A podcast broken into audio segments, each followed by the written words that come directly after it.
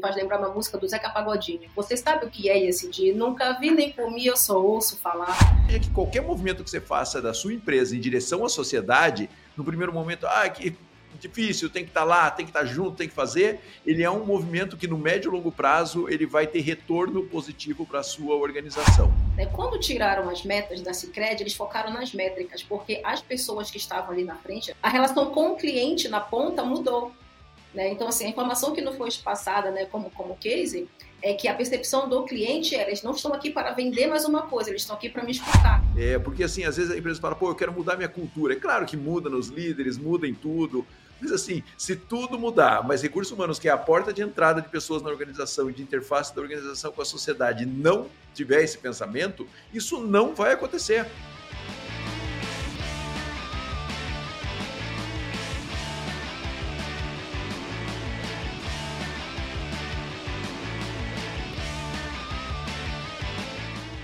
Olá, campeão, olá, campeã! Prazer estar aqui com você, Raul Candeloro da Venda Mais, junto com o Marcelo Caetano, meu sócio parceiro, e aí, acompanhante de jornada de vida aí, estamos juntos aqui pilotando mais um programa meu, seu, nosso, nosso programa, nosso encontro semanal para falar de vendas, gestão e liderança.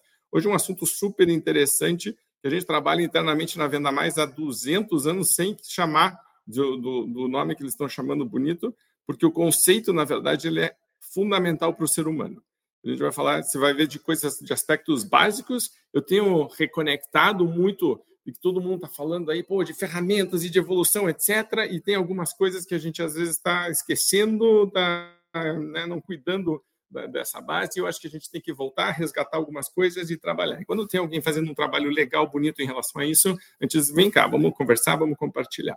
Então, Marcelo, antes da gente começar e, e trazer a nossa convidada, algum recado, alguma coisa, algum comentário? É, você disse bem, né, Raul? Hoje a gente vai falar de um assunto que deveria ser mais natural, mas não é, na maioria das empresas, infelizmente, né? Que é um processo de governança de algumas causas que são extremamente importantes, né? Esse é o ESG, basicamente, e a gente vai refletir um pouco sobre, sobre isso.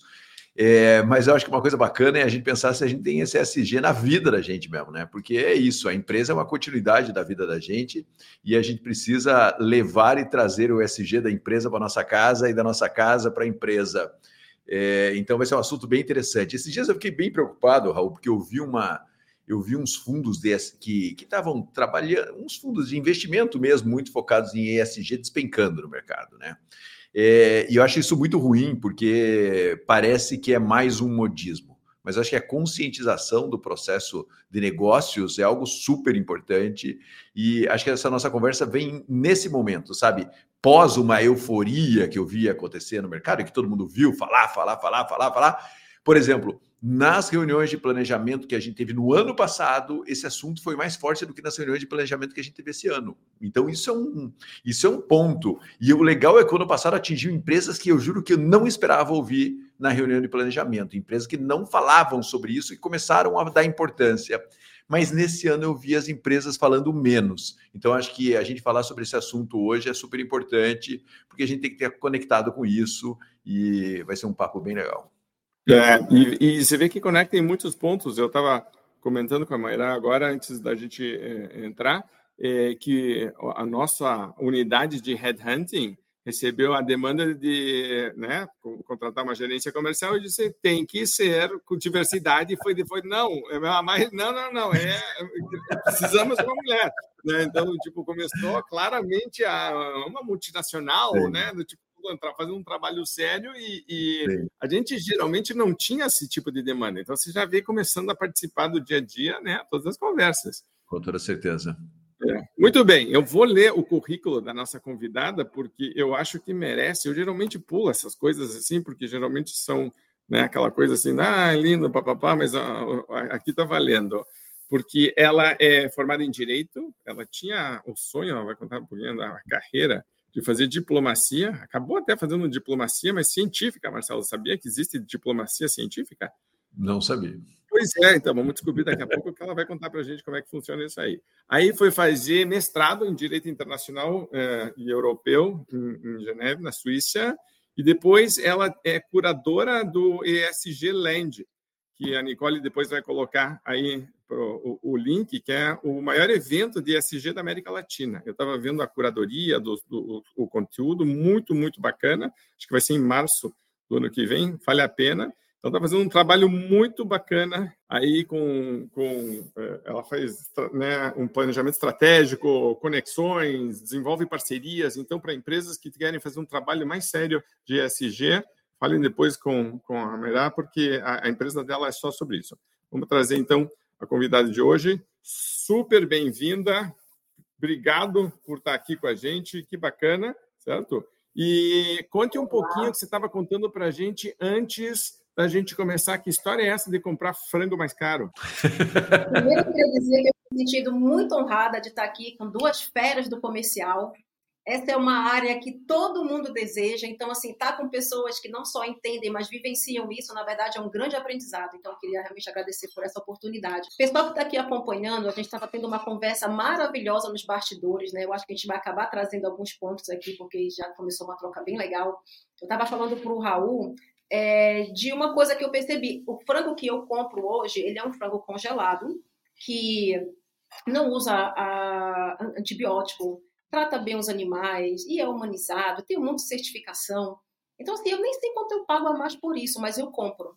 E o que eu observei ao longo dos meses é que está ficando escasso esse produto no mercado, né, nos lugares onde eu compro. Então, assim, existe uma demanda, né? Ah, então, o consumidor ele está cobrando mais. E aí tem um detalhe muito importante que são dois recortes: o socioeconômico e a geração. Porque se você for fazer uma pesquisa de forma geral é, de intergerações, se você for fazer uma pesquisa com a geração Z, os resultados eles vão alterar. Porque de acordo com as gerações, o nosso comportamento e valores vão modificando, né? E eu sou uma geração milênio. Até falo tranquilamente, eu tenho 40 anos. Mas a geração que está vindo atrás, né, eles são ainda mais atentos a essas questões uh, sustentáveis, né? Então, assim, a minha geração já, já presta atenção, né? Eu quero saber o que, que eu estou comprando, né? de onde está vindo. E o recorte socioeconômico, né? Eu posso pagar mais por esses produtos? Posso, e eu acabo, na verdade, dando prioridade. É, a gente vê, né, Marcelo, nossos filhos, assim, claramente valorizam o, o, o, que a, a sensação que me dá, às vezes, é que tem uma desconexão, porque a liderança das empresas geralmente tem uma visão diferente, se formou num mundo diferente, né? Trouxe, né? Teve sucesso, por isso que está hoje onde está, né? E de repente começa a mudar essas mudanças e começa a dizer todo mundo é modismo, é modismo. Será que precisa? Será que não precisa? Né? Isso aí vai passar? Não vai passar? É sério ou não é? Né? É, mas vamos dar um passinho atrás. Defina para a gente ESG, para todo mundo que está nos vendo, nos ouvindo, tá antenado, alinhado na mesma coisa, porque senão cada um está pensando uma coisa diferente e depois já, né?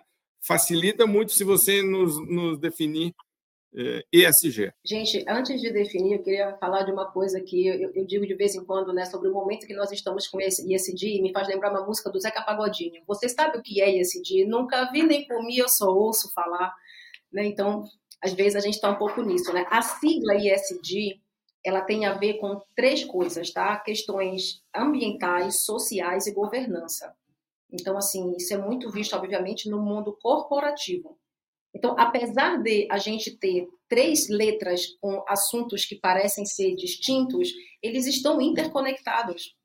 Porque quando a gente vai olhar para questões uh, ambientais numa empresa, vamos pensar na coleta seletiva, por exemplo, que é uma questão básica. A gente vai acabar falando do social porque isso envolve os funcionários, isso envolve a, a direção, isso envolve pessoas, né? E para chegar nesse nível de você fazer, por exemplo, uma, coleta seletiva envolvendo né, as pessoas, você precisa de uma governança que vai, na verdade, é, ditar né, a, as orientações e a direção para onde se quer chegar. Né? Então, basicamente, o ISD, ao meu ver, ele é uma orientação para que as empresas comecem a trazer para dentro, na verdade, né, a, as questões socioambientais e que isso impacte positivamente não somente a sociedade, mas também a empresa. Porque a gente tem que ver que temos vieses inconscientes. Falou em sustentabilidade, pensa, nossa, aqui vai sair caro, não é verdade? Os produtos são mais caros, isso pode te trazer mais, é, mais custo, na verdade. Eu acho que o primeiro viés é a gente refletir sobre a diferença entre custo e investimento. Isso aqui é custo ou será que isso aqui é investimento? Né? Então, assim, é, isso é mexer com as estruturas. Tá? Então, quando a gente fala de ESG, tem uma outra, um outro viés que eu vejo, é que ah, isso aqui é coisa para gente grande, para empresa grande. Mas no final das contas, a maioria das empresas no Brasil são pequenas e médias. São elas que movimentam o nosso mercado. Então é aqui onde está, na verdade, o segredo, né? Então, eu acho que quando se trata de ESG, é romper essas barreiras, né, dos vieses que a gente tem, para que isso vá, na verdade, chegando cada vez mais no contexto, né? E o Marcelo disse uma coisa muito importante. Como é que a gente leva isso para as empresas, sai das empresas, leva para casa? Porque no final das contas nós somos pessoas. Hoje tu estás como diretor de um lugar, mas você é pai de família, você compra, você vai no supermercado, né? A gente circula e por aí vai. Não, eu acho que, na verdade, o que a gente está falando é assim, a conexão do corporativo com a sociedade, né? Eu acho que essa conexão ela precisa ser aprimorada, na verdade, e, e, e, é o seguinte, ela pode ser aprimorada e ela pode ser lucrativa. Eu acho que isso que é o mais legal, sabe? Porque às vezes a pessoa olha esses, esses padrões de integração com a sociedade como algo que custa muito caro. Mas, na verdade, esses padrões eles podem levar a algo que seja de resultado positivo. Né? Quando você pensa, ah, por exemplo, você falou muito bem, acho que de pequenas e médias empresas, né? O Brasil é isso, o Brasil são pequenas empresas, a pirâmide é gigantesca em cima de pequenas empresas. É, eu vejo que as empresas, por exemplo, elas sofrem para contratar boas pessoas, né? Elas sofrem para contratar colaboradores, não sei o quê. Mas elas tentam fazer um esforço financeiro ao invés de tentar ver como ela, em relação à sociedade, pode ajudar a formar pessoas melhores dentro da sociedade. E, e quando a gente começa a integrar isso, é, a gente começa a descobrir um mundo maravilhoso. Tem um cliente nosso é, que é a área de recursos humanos, ela foi para dentro da, de uma associação comercial da cidade e industrial da cidade, e dentro da associação eles descobriram que as empresas locais poderiam ajudar as escolas locais. Olha que coisa louca, né? É, e que, na verdade, quando elas ajudavam as escolas locais, elas atraíam pessoas das escolas locais para trabalhar nas empresas locais. É, e aí o, o, custo de contratação diminuiu e a qualificação melhorou, e as pessoas começam a entender que aquelas pessoas que são ajudadas, entre aspas, nas escolas, elas têm vontade de ir para as empresas que estão integradas com as escolas. Então veja que qualquer movimento que você faça da sua empresa em direção à sociedade, no primeiro momento, ah, que difícil, tem que estar tá lá, tem que estar tá junto, tem que fazer. Ele é um movimento que no médio e longo prazo ele vai ter retorno positivo para a sua organização. Isso é só um exemplo, óbvio que a gente está falando algo muito mais amplo que isso, mas eu vejo que as empresas negligenciam esse processo e acabam pagando caro por negligenciar processos como esse. É, e Maíra, você estava comentando, a gente estava né, nos bastidores antes falando dessa coisa do, da, da pressão do curto prazo contra o longo prazo, né? E, Marcelo, a, a Maíra estava contando como quando ela estava na Suíça, que os suíços né, pensam a longo prazo. E aí eu estava dizendo que na nossa área comercial é justamente o contrário. Tudo é muito, tem que ser muito imediato, porque senão a gente, né, eu já ouvi falar exatamente assim. Isso é muito lindo, mas eu tenho meta para bater no final do mês.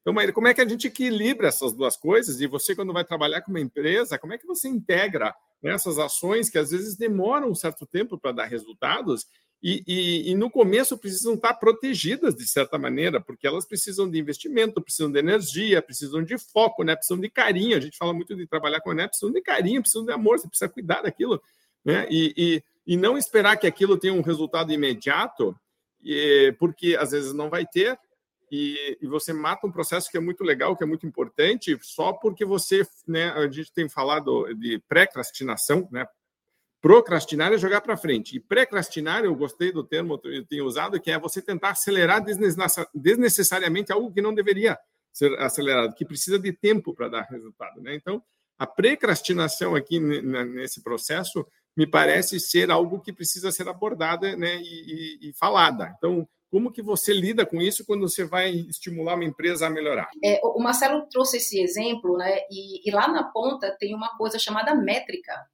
porque você consegue mensurar isso que ele falou. E aí, quando vira mensurado, fica mais claro para todos os departamentos, né? Porque a gente trabalha com números, gente, então tem que rodar.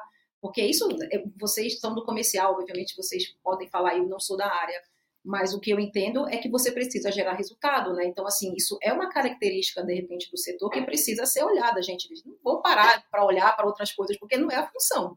É... Então, acho que a questão da integração, sabe? De como fazer isso acontecer. Imagina, aí vem o caso, tá, que me fez lembrar quando o Marcelo falou e quando tu trouxe essa questão, o caso da Cicred. Eu fiz um treinamento uma vez com um cara chamado Oscar Motomura, que ele é bastante reconhecido, e trouxeram um exemplo da Cicred. A Cicred era uma cooperativa pequenininha, que focava muito em meta, de vender e etc. Desculpe, desculpe, ela não é mais pequenininha. Desculpe te. É, ela era pequenininha, mas ela trabalha com a Venda Mais já há é. uns seis ou sete anos Exato. e agora ela está gigante. Ela é nossa cliente, é um dos nossos principais clientes. Exato, mas eu vou te chegar ao porquê que ela se tornou gigante. Exato. Aí onde está a questão que eu vou mencionar, como foi que esse crédito deixou de ser pequeno e virou gigante? Ele, isso foi muito interessante porque envolve o setor comercial. É, eles fizeram uma mudança que deve ter dado frio na barriga no início, com certeza, porque eles tiraram as metas. Né? Quando tiraram as metas da Cicred, eles focaram nas métricas, porque as pessoas que estavam ali na frente, vocês têm informação que talvez possa complementar o que eu estou falando. É, a relação com o cliente na ponta mudou. Né? Então, assim, a informação que não foi passada né, como, como case é que a percepção do cliente era: eles não estão aqui para vender mais uma coisa, eles estão aqui para me escutar. E isso fez com que a Cicred fosse aumentando, aumentando, aumentando. Né? Então, assim, houve, na verdade, uma mudança, né? Tiraram as metas daqui, mas focaram nas métricas para ver como isso ia crescendo. Deram espaço, na verdade, para que o comercial é, tivesse mais tempo né, com cada cliente, isso fez uma mudança completa. Né? Então, assim, a, dentro desse, desse treinamento, trouxeram esse case de sucesso, né? como certas mudanças podem mudar completamente né, a, o caminho né, de uma empresa. Mas até queria ouvir vocês, na verdade, né, o que, que vocês têm com relação a isso, se vocês chegaram a ouvir dessa parte, mas me tocou muito, né, quando vocês trouxeram essa questão de, de como caso uh, de sucesso, de que a mudança fez com que houvesse um impacto maior e, obviamente, que o impacto social da Cicred no mercado é gigantesco, né? Sim, é uma cooperativa. Então, assim, quando a gente fala de crédito, não é somente crédito e venda. É, é, é o impacto, isso é um impacto socioeconômico gigantesco na sociedade. Tanto que eles não falam clientes, né? Eles são todos associados e né, os, os nossos treinamentos são todos customizados para que a linguagem seja correta. E no, o que eu acho que acontece, e né, usando esse caso específico, é foi encontrar um equilíbrio de não ir muito para um lado e não ir muito para o outro, porque no, no, final do dia, no final do mês, né, temos as metas também. Né? A questão é como que eu faço para atingir as minhas métricas de, trabalhando de um jeito correto, que é uma venda consultiva, que é uma venda diferenciada, que é, é, é prestando atenção no ser humano que está na minha frente. A gente fala muito sobre isso nos, nos treinamentos, então, né? Porque se eu vou para um uma estrutura mais fria, mais dura, é, qual é o produto que eu vou te vender? Essa seria uma lógica. E aqui não, aqui é como que eu posso te ajudar? O que, que você está querendo na tua vida? Em que situação, em que momento que você está? E aí eu vou ver se eu, né, quais produtos nossos, né, no caso especificamente o Cicred, mas a gente trabalha com outras empresas do, da, do, do setor financeiro, seguradoras, grandes clientes, mas a, a venda da, da lógica consultiva é sempre muito parecida tem uma pessoa na minha frente que está passando por uma situação ou tentando evitar alguma coisa assim, tipo, eu tenho uma carteira de produtos ou serviços, como fazemos esse match, mas tem muito visão de longo prazo. Mas é, isso me traz um outro ponto, porque, veja, é, eu, é, se eu fizer esse movimento e começar a ter resultados ruins, ele vai ser boicotado muito rapidamente. Ele vai, tipo, a área comercial, principalmente a área comercial que é comissionada, se começar a dizer, olha, se a gente fizer isso aqui, todo mundo vai dizer, ah, que lindo, que lindo, que lindo. Ah, começou a, a cair um pouco a venda. Meu Deus do céu, eu tenho conta para pagar, eu tenho boleto, né? Tipo, de novo, isso é lindo, mas eu, eu tenho meta para pagar. Mas aí tem uma mudança de cultura, que eu, e eu acho, inclusive, que o pessoal mais velho, dependendo da situação, talvez tenha uma resistência maior. A moçada mais nova, de repente, já pega, já, né? Tipo, já acredita nisso. E uma das minhas experiências é que quando a gente tem uma cultura diversa na empresa, a gente atrai pessoas diversas, então facilita, quer dizer, é um movimento que se reforça, né? Aquela história de que a cultura come a estratégia no café da manhã, não adianta nada chegar lá, dar uma canetada e dizer, olha, nós não vamos fazer isso, ou nós não vamos fazer, porque o pessoal depois não faz. Na, na, na prática, o pessoal diz, ah, tá, legal, obrigado, chefe, mas vai, vou fazer o que eu acho que eu tenho que fazer. Então, vamos voltar atrás, assim, é. E, e uma das coisas que a gente estava conversando é que eu, na Venda Mais, quando eu comecei a ver que não estava conseguindo né, o encaixe, por exemplo, de diversidade de pessoas que eu queria, contratei mulheres para RH. Então, o, o, a, a Quantum, a Venda Mais, nunca teve um RH homem. Certo? Nunca teve um RH homem. Já de cara coloquei uma mulher.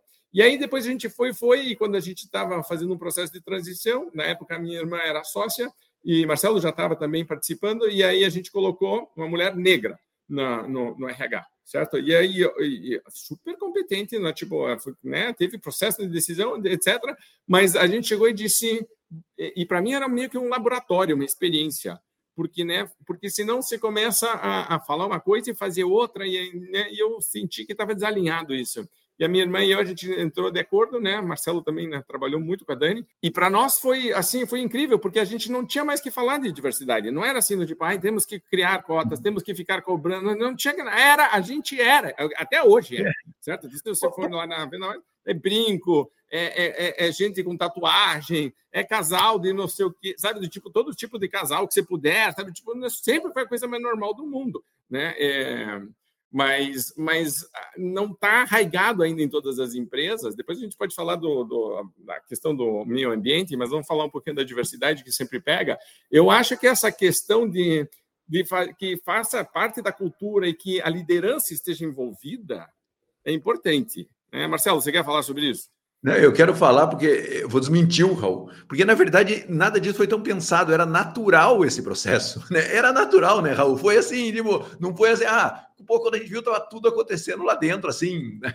de uma maneira positiva, né? E eu acho que isso que é muito legal, porque assim, se a empresa não for um reflexo da sociedade, ela vai ter que criar barreiras e essas barreiras para serem construídas vão ser muito mais caras do que, do que qualquer outra coisa. Então, quando a empresa é um espelho da sociedade, você não precisa erguer muros, você não precisa erguer paredes, você não precisa fazer nada. A, a sociedade se vê representada ali dentro daquela organização e se vê protegida dentro daquela organização.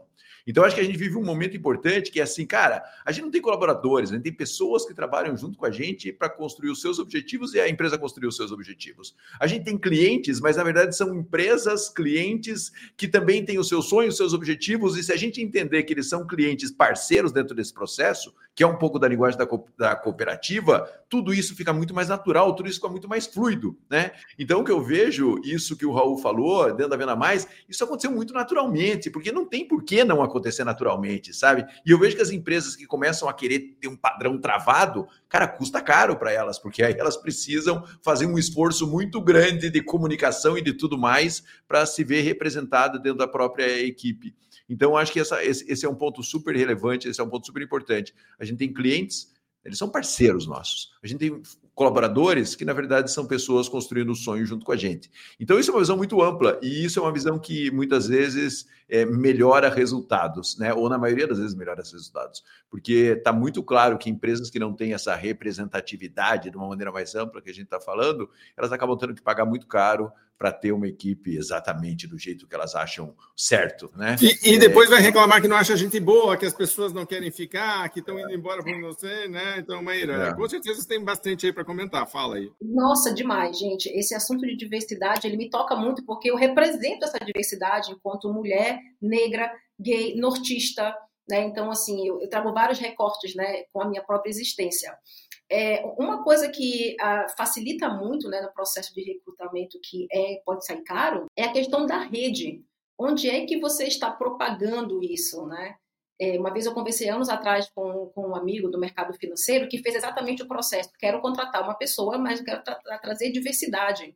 E ele me falou, Maíra, eu demorei dois meses a mais do que o normal para trazer alguém. E a gente conversando, né, ficou claro qual foi o ponto, né? Ele não contratou um headhunting, né? Ele foi fazendo dentro da empresa uh, internamente a, a questão do networking. Ele abriu a rede dele e viu que ele não tinha diversidade. Então, assim, ficaria mais difícil ele ter alguém tendo em vista o, o perfil da rede dele, né? Ah, então, eu, esse, esse, esse, é um ponto. Se você não pode contratar um headhunter que é especialista, né, obviamente, né, nessa questão da, da do RH, é, saber onde pode ir o teu, o teu, a rede de relacionamento pode te auxiliar bastante. Não somente trazer alguém, mas trazer reflexões. Agora, falando também, gente, de dados, é, lembrei agora, Raul, qual foi o, o, o relatório, foi da McKinsey, alguns anos atrás, eles trouxeram uma informação que é o seguinte: mais diversidade de gênero ah, no nível decisório das empresas aumenta a quase 20%, 25% de lucro. Então a gente está falando, na verdade, de core business aqui, né? A gente está falando de aumento de performance. É, tem outro dado também que eu vi há um tempo atrás, do MIT, lá dos Estados Unidos, que diz que quando você tem mais diversidade, você tem maior produtividade é, mais performance. E um dos fatores, agora trazendo o recorte de gênero, é que das três coisas que eles identificaram de uma equipe mais performática, uma delas era ter mais mulheres. E uma das dos pontos que eles trouxeram com relação a isso é a questão da empatia, porque a, a questão de você entender, né, o ser humano numa equipe, se de repente tem o meu colega que está com algum tipo de problema, eu tento ajudar, isso traz na verdade um ambiente saudável e salutar para dentro da empresa. Eu lembro que há um ano, ano passado eu fiz um projeto e trouxe duas consultoras indígenas pesquisadoras. A gente tinha uma meta, tá, que era basicamente a visitar e conversar com 20 empreendimentos femininos, isso dentro da Amazônia profunda, tá, gente, que é um contexto bem particular. No final das contas, nós visitamos 26. E não é uma questão de pegar um Uber e ir num outro bairro. A gente está falando de distâncias que, chegar, que chegou a um lugar, gente, a 12 horas de barco para chegar para vocês terem ideia. Então foram assim, foram 24 horas, né, para ficar 10 lá, enfim, fazendo todo o processo que era necessário. E por que que a gente chegou nessa essa performance que não estava prevista e não veio de mim? Porque elas se sentiram incluídas. Elas não estavam só executando algo, elas fizeram parte do processo decisório, elas fizeram parte da construção e isso fez com que elas se sentissem mais motivadas elas não receberam a mais por isso. Assim, não aconteceu nada demais, partiu delas. Né? Aquilo me chamou muito a atenção sobre um ponto que vocês mencionaram chamado liderança. Liderança é vida, é pop, é tech, é tudo. Tá? Então, trazendo para o universo de ESG, quando a gente olha para o G de governança, a gente está falando de liderança, né? E aí, independente da estrutura, mais uma vez, quando a gente pensa em ESG, a gente sempre olha para empresas grandes e não é só sobre isso, é sobre organização. Né? Então, assim, a liderança, para mim, ela, ela, é um, um, tipo de processo. Claro que aqui a gente está falando de execução, né? a gente não está falando de conselho. Para a maioria das empresas no Brasil, principalmente as pequenas, ainda não tem uma estrutura como essa, né? Mas eu estou falando da questão de você tomar decisões. Então, assim, eu acho que a liderança ela é muito importante nesses processos, né? E, e como a Marcelo mencionou, trazer o natural, ele reduz os teus custos e aumenta o teu impacto, a tua performance, né? Então, foi o que eu reparei, por exemplo, nesse caso, né? É, então, assim, para mim, enquanto representatividade né, de, de gênero e de raça, a representatividade, quando você vê alguém que parece contigo, te traz até uma sensação de segurança no ambiente. Então, isso é assim fundamental. Então, para quem quer contratar, trazer diversidade para sua empresa, é, ter alguém que possa te ajudar inicialmente nisso, certamente vai te trazer melhores resultados, né? E vai tirar um peso também né, de quem está fazendo. Né? Eu fico imaginando, de repente, um homem branco vai querer contratar uma mulher negra, talvez seja um universo totalmente diferente. De repente, caramba, como eu resolvo isso se eu sou a pessoa do RH? Tu tens alguém da tua rede que possa te ajudar a selecionar, ou pelo menos a criar o job description, ou te ajudar a pensar? Né? Então, assim, enquanto conectora que sou, eu sempre olho para isso quem eu posso contar que possa me auxiliar a resolver o problema que eu tenho. É. Você sabe que é, aqui nos Estados Unidos está tendo uma propaganda na televisão, até, até provocou uma certa polêmica, que é uma mulher negra indo para uma empresa que parece ser um escritório de advocacia, fazer uma entrevista de seleção, ela, né, ela vem com a pastinha, tem aquela cara de né, que está começando. E aí ela olha no quadro os fundadores, quatro caras velhos brancos, certo? É, o cara que está entrevistando um cara. Né? Então, e aí, claramente não está sendo dito, mas ela não se sente à vontade nesse ambiente. E ela vai numa segunda empresa, onde claramente né, a diversidade está sendo trabalhada. E então esse mundo é, começa a, a o, o, contraste começa a ficar muito evidente. Eu tipo sou homem branco e sou super tradicionalista em algumas coisas. Acho que algumas coisas são mega exageradas. Sou contra um monte de mimimi frescura que teve, mas neste conceito específico, sempre disse é, a, a Marília e eu, a gente tem um conceito que, inclusive, a gente trabalha muito com as crianças, assim, que é o. É, talvez né, o pessoal ah, não conhece esse lado do Raul, vão achar meio piegas, mas é o, é, é o conceito do amor. Tem amor, certo? Então, porque para mim, tipo, é amor pelo meio ambiente. Isso que estamos fazendo está sendo feito com carinho. Tipo, né? Então, esse lixo aqui pode ser feito algo diferente. E outro dia, por exemplo, eu estava falando com um grupo de empresários e, de novo, aquela história de que são pequenos, ah, a gente não pode fazer nada. E, no caso, era um pouquinho mais para o ambiental.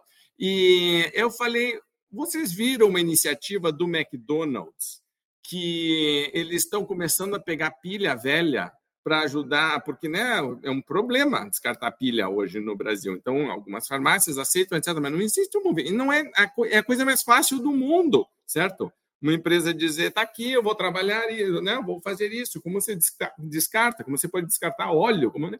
Ou teve um cliente meu de um, numa das mentorias, a gente estava fazendo uma brincadeira com o Chat GPT, eu dei um prompt para eles procurarem tendências no mercado, e uma das tendências que apareceu era a questão da moda inclusiva. E ele disse, Raul, eu tenho uma uma confecção de moda infantil, eu não sei se eu quero entrar nesse, né? Como é que eu vou fazer roupa para é para criança, é rosa, é azul, é menino e menino, sabe? Tipo, é muito pepino.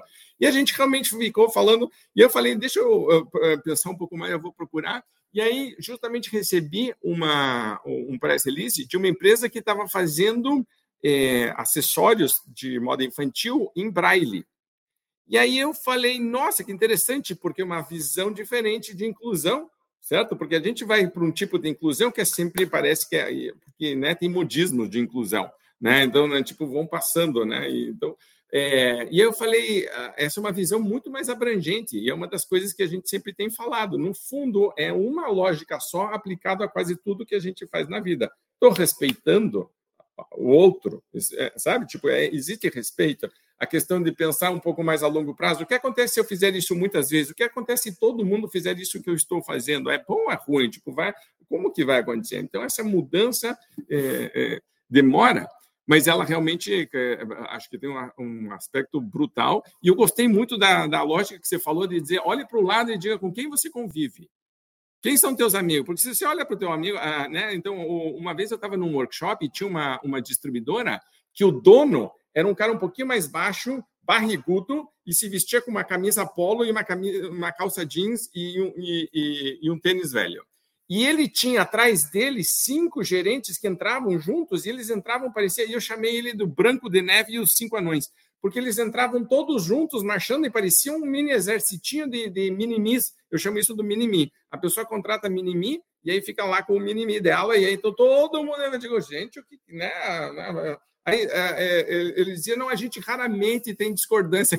ah, por que será, né? Porque será tem um chefe e cinco minimis, e então, pô, mano, né? Diversidade é para ter uns arranca-rabo de vez em quando, tem que aprender a conviver com isso, né? Marcelo, Maíra quer falar? Maíra quer falar? Não, eu ia te dizer que é, é inevitável. É, mas eu queria falar também de uma coisa que é cultura eu foco muito em cultura porque, assim, eu, eu, vivi numa cidade pequena, que é Genebra, com menos de meio milhão de habitantes e mais de 180 nacionalidades representadas. Então, era muito comum estar à mesa com cinco pessoas e cada um de uma nacionalidade, né? Então, eu me tornei muito sensível a questões culturais. Como é que você convive com a diferença? Né? Então, assim, isso me moldou muito. É, então, voltando para essa questão, por exemplo, do que a gente falou do curto e médio e longo prazo, isso tem a ver com a nossa cultura latino-brasileira com todo o nosso contexto socioeconômico histórico né, que, temos, que temos no país, de olhar para o que está acontecendo agora. Né? Então, assim, não é porque você vai focar no longo prazo que vai deixar o, o, o curto prazo, né? É você, na verdade, ampliar um pouco a, a visão. Então, esse aqui é, é, um, é, uma coisa. E como é que a gente olha para as questões, como a gente está discutindo aqui, de diversidade e ambientais? A gente tem que usar isso daqui como aliado. Se vai me aumentar custo, beleza, então não vou fazer. Mas onde é que eu posso utilizar isso aqui que possa me reduzir custo, o que possa me trazer mais cliente? Então, eu sempre acredito que fazer as perguntas certas te levam a respostas adequadas. Então, a questão é você ir fazendo perguntas, né, para justamente te levar a essas direções. Então, eu vejo dessa forma, né, desmistificar essa questão de que questões socioambientais são para grandes é um ponto muito importante. É, tem dados né, do, do Sebrae com o IBGE, por exemplo, falando que quase 80% das empresas pequenas já estão fazendo redução de custo com eletricidade, por exemplo. É, 55% dos entrevistados já estão fazendo coleta seletiva. Então, assim, já existem ações dos pequenos, e aí é aquela questão de você se espelhar. Pera lá, tem alguém como eu que também está fazendo, deixa eu tentar olhar. Porque é inspiracional, né, gente? Nós somos movidos também a isso. Então, se eu vejo que tem alguém parecido comigo que está fazendo, opa, pera lá, se está trazendo resultado para eles ali, por que, que eu não vou tentar olhar também para ver como eu trago para dentro, né? Deixa eu, deixa eu falar, um, acho um, um, ponto que é, que é relevante aí dentro desse processo, é o seguinte, e eu tenho insistido muito nisso aqui. Ah, eu não sei por onde começar. Vai começar pelos recursos humanos. vai começar pelos recursos humanos, porque se o recursos humanos não tiver essa visão de diversidade, meu irmão, não vai acontecer a parada, né? Então, às vezes você vai lá e, pô, tenho visto muito isso nas organizações, assim, o recurso humanos é, é engraçado, é, em algumas organizações tem sido a área que menos evolui, ou porque tem verba menor, ou porque, sabe, pô, eu tenho visto de verdade mesmo alguns diretores, gestores de recursos humanos muito sub valorizados e subqualificados em algumas organizações, sabe? Eu acho isso muito ruim, porque quando você tem um recursos humanos subdimensionado, você tem todos os outros gestores sendo pressionados a fazer coisas que o recursos humanos poderia ajudar a fazer, né? E ali tem a grande semente, porque ali é a porta de entrada dentro da sua organização, ali é um dos pontos da sua organização de conexão com a sociedade. Se o recursos humanos não pensar nisso, isso não vai acontecer. E a gente tem que ter isso muito claro, sabe? É, porque assim, às vezes a empresa fala, pô, eu quero mudar minha cultura. É claro que muda nos líderes, muda em tudo, mas assim, se tudo mudar, mas recursos humanos, que é a porta de entrada de pessoas na organização e de interface da organização com a sociedade, não tiver esse pensamento, isso não vai acontecer. Né? E isso você vai pagar um preço alto por isso. Então, assim, comece pelo recursos humanos. Você, líder que está nos ouvindo, dá uma olhada no recursos humanos, se ele representa essa sociedade nova que está aí, e, ou se a gente, ou se ele não representa isso, ou se ele nem sequer pensa nisso, é, porque ele não tem tempo, porque ele está sobrecarregado com funções operacionais e na verdade ele não é recursos humanos mesmo, né? Então sempre comece por aí, porque as pessoas muitas vezes falam para a gente, sabe, Maíra, qual é o primeiro passo, né? É ah, vamos lá chamar um treinamento, falar sobre isso na organização é importante, é super importante mas passa muito por recursos humanos, na minha opinião, sabe? A gente tem que dar CPF para ajudar nessa transformação. Dona é importante, os gestores são importantes, mas se o recursos humanos não entender isso, isso não vai acontecer. É, na verdade, acho que é uma dupla, né? Uma parceria. Tipo, porque a liderança e o RH, porque senão o RH também, coitado, ele né? não, não, não tá apoiado, não tá escorado, né? Ele, né? Tipo, pode até tentar, mas depois vai dizer, oh, mas, né? Na prática, então tem que, tem que ser meio que um conjunto de coisas. É, para a gente é, encaminhando aqui para encerrar, fala um pouquinho do teu evento e fala um pouquinho da tua consultoria para quem está nos ouvindo, né, quiser conectar, quiser trabalhar, quiser fazer alguma coisa. Quem quer te conhecer mais, como é que faz? Perfeito. Gente, para conectar comigo no LinkedIn, Maíra Castro com Y, a Pro, tudo junto, ou no LinkedIn da própria Invest Amazônia, que é a minha empresa. A Invest Amazônia é uma empresa de design de projetos e parcerias na Amazônia e uma das nossos carros-chefes é auxiliar a, a empresas e instituições de fora da Amazônia que queiram aterrissar suas iniciativas na região. Porque não é fácil entrar na Amazônia, gente. Então, assim, é, eu sempre trago, na verdade, como proposta de valor esse expertise regional que eu tenho, né, junto com quem eu trabalho, de conhecer culturalmente os valores e a cultura da região, a, com experiência internacional, para desenvolver soluções que sejam sob medida. Então, a questão de planejamento estratégico, ela é fundamental na hora de você fazer essa adaptação. Né? Então, basicamente, esse é um dos carros-chefes que a gente faz. É, uma outra coisa também que eu particularmente adoro fazer é design de projetos e parcerias. Então, assim, a gente tem, por exemplo, um programa de aceleração para empreendimentos femininos em comunidades tradicionais. Então, assim, é específico, é sob medida. Então, a gente consegue desenhar projetos que tenham essa, essa peculiaridade. É, e voltando agora para o evento, né, que é o ISD Land, a, primeira pergunta é por que mais um evento de ISD? O que, que a gente tem de diferencial? Gente, primeiro que a curadoria do ISD Land, ela, ela é muito pungente. E a gente deu um zoom em cada uma dessas letras. Então, a gente não fala de ISD como uma coisa só. A gente está olhando para meio ambiente, social e governança, cada um com, uma, com um palco, cada um com uma uma curadoria própria para justamente mergulhar nesse, nesses universos, né? E de que forma eles se comunicam entre si. Então, acho que esse é um dos grandes diferenciais do ISD Land, que vai acontecer no final de março em São Paulo. É, e uma outra coisa que a gente está focando muito é a questão do networking. Porque não dá para ser só conteúdo. Então, a gente está muito a, atento a como é que a gente vai criar estruturas, tanto do espaço quanto com tecnologia, e eu vou explicar um pouco do que isso é bem interessante, para que as pessoas se conectem, para que as pessoas troquem, porque é a partir de trocas nesse tipo de espaço, ou seja, interesses em comum, que novidades podem surgir, inovações podem surgir, dicas que você precisa, você pode pegar com alguém do lado, né? Então, eu acho que esses são os dois aspectos bem interessantes do ISD Land como diferencial. Muito bom, muito bom. Então, que legal, fantástico, muito bacana. Para você que está nos vendo, nos ouvindo, gostaria de é, pedir, vou né, fazer uma solicitação, uma sugestão aqui. Se você tem algo que a sua empresa esteja fazendo, que você acha que é legal e que você tem orgulho do que está sendo feito, compartilhe com a gente, porque a gente pode promover isso. Quer dizer, isso às vezes inspira as outras pessoas. A gente falou, né? A Maíra falou sobre a inspiração. Então, tem muita gente fazendo coisas muito legais, né? A gente gosta muito de focar no positivo, de fazer melhores práticas, de, né? Vamos trocar essas ideias. Se você está vendo, nos ouvindo, conte para a gente, com, né? Com, compartilhe porque pode ser um case, pode ser um podcast, pode, né, você pode vir falar com a gente, você pode inspirar alguém, você, né, uma sementinha que você planta, e para mostrar que a gente está claramente evoluindo em relação a isso. Marcelo, para a gente terminar, algum comentário final? Tem uma vida sustentável. Tem uma vida sustentável, porque se você tiver uma vida sustentável e, e em relação a, ao meio ambiente, em relação à sociedade que você vive, você vai ajudar a melhorar um ecossistema importantíssimo que é a sua família, sabe? Eu vejo que às vezes as pessoas não pensam nisso. E se isso acontecer dentro da sua casa, isso vai para qualquer lugar que você for. Né? Mas se não acontecer dentro da sua casa, parece que tem que subir um degrau para falar sobre isso, que deveria ser algo natural.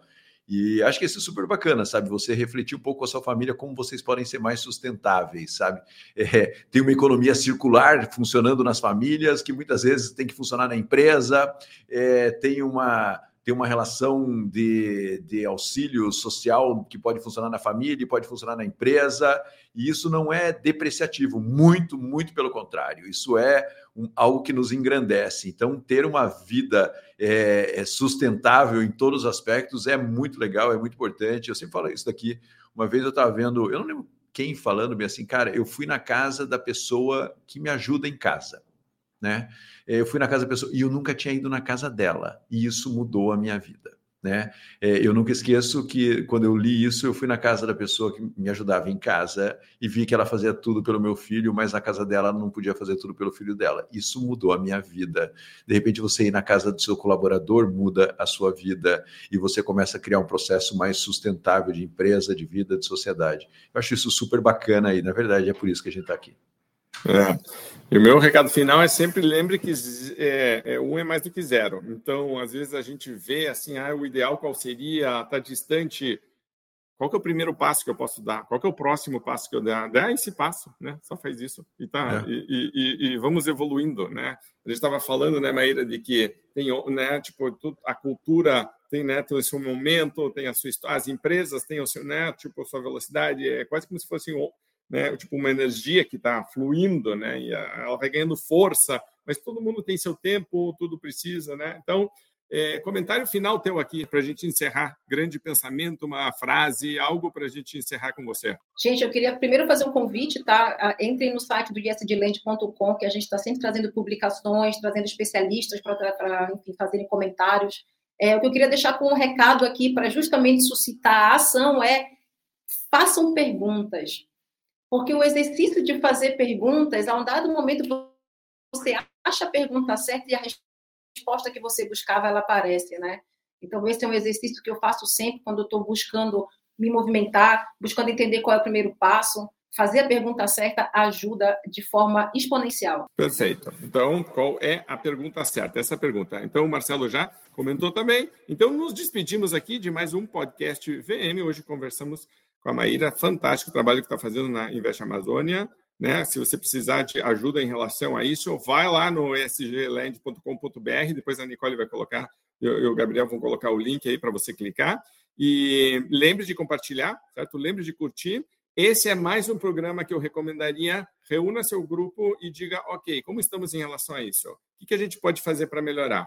Né, faça um processo interno, porque às vezes o assunto começa simplesmente trazendo ele para o debate. Tipo, vamos falar sobre isso, né? Tipo, vamos, vamos, vamos é, colocar oxigênio, abre a janela, traz luz, sabe? Tipo assim, ilumina o assunto. Isso é super importante. E se é, ficar só uma coisa aqui, lembre que, na verdade, a gente está tentando fazer algo que tem um impacto positivo no mundo. Hoje, a conversa não é só da área comercial, mas é sim seres humanos tentando fazer um planeta melhor. Você faz parte desse processo. Tá bom? Campeão, campeã, super obrigado. Curta, comente e compartilhe. Nos vemos no próximo podcast Venda Mais. Até lá. Grande abraço. Se cuide. Tchau.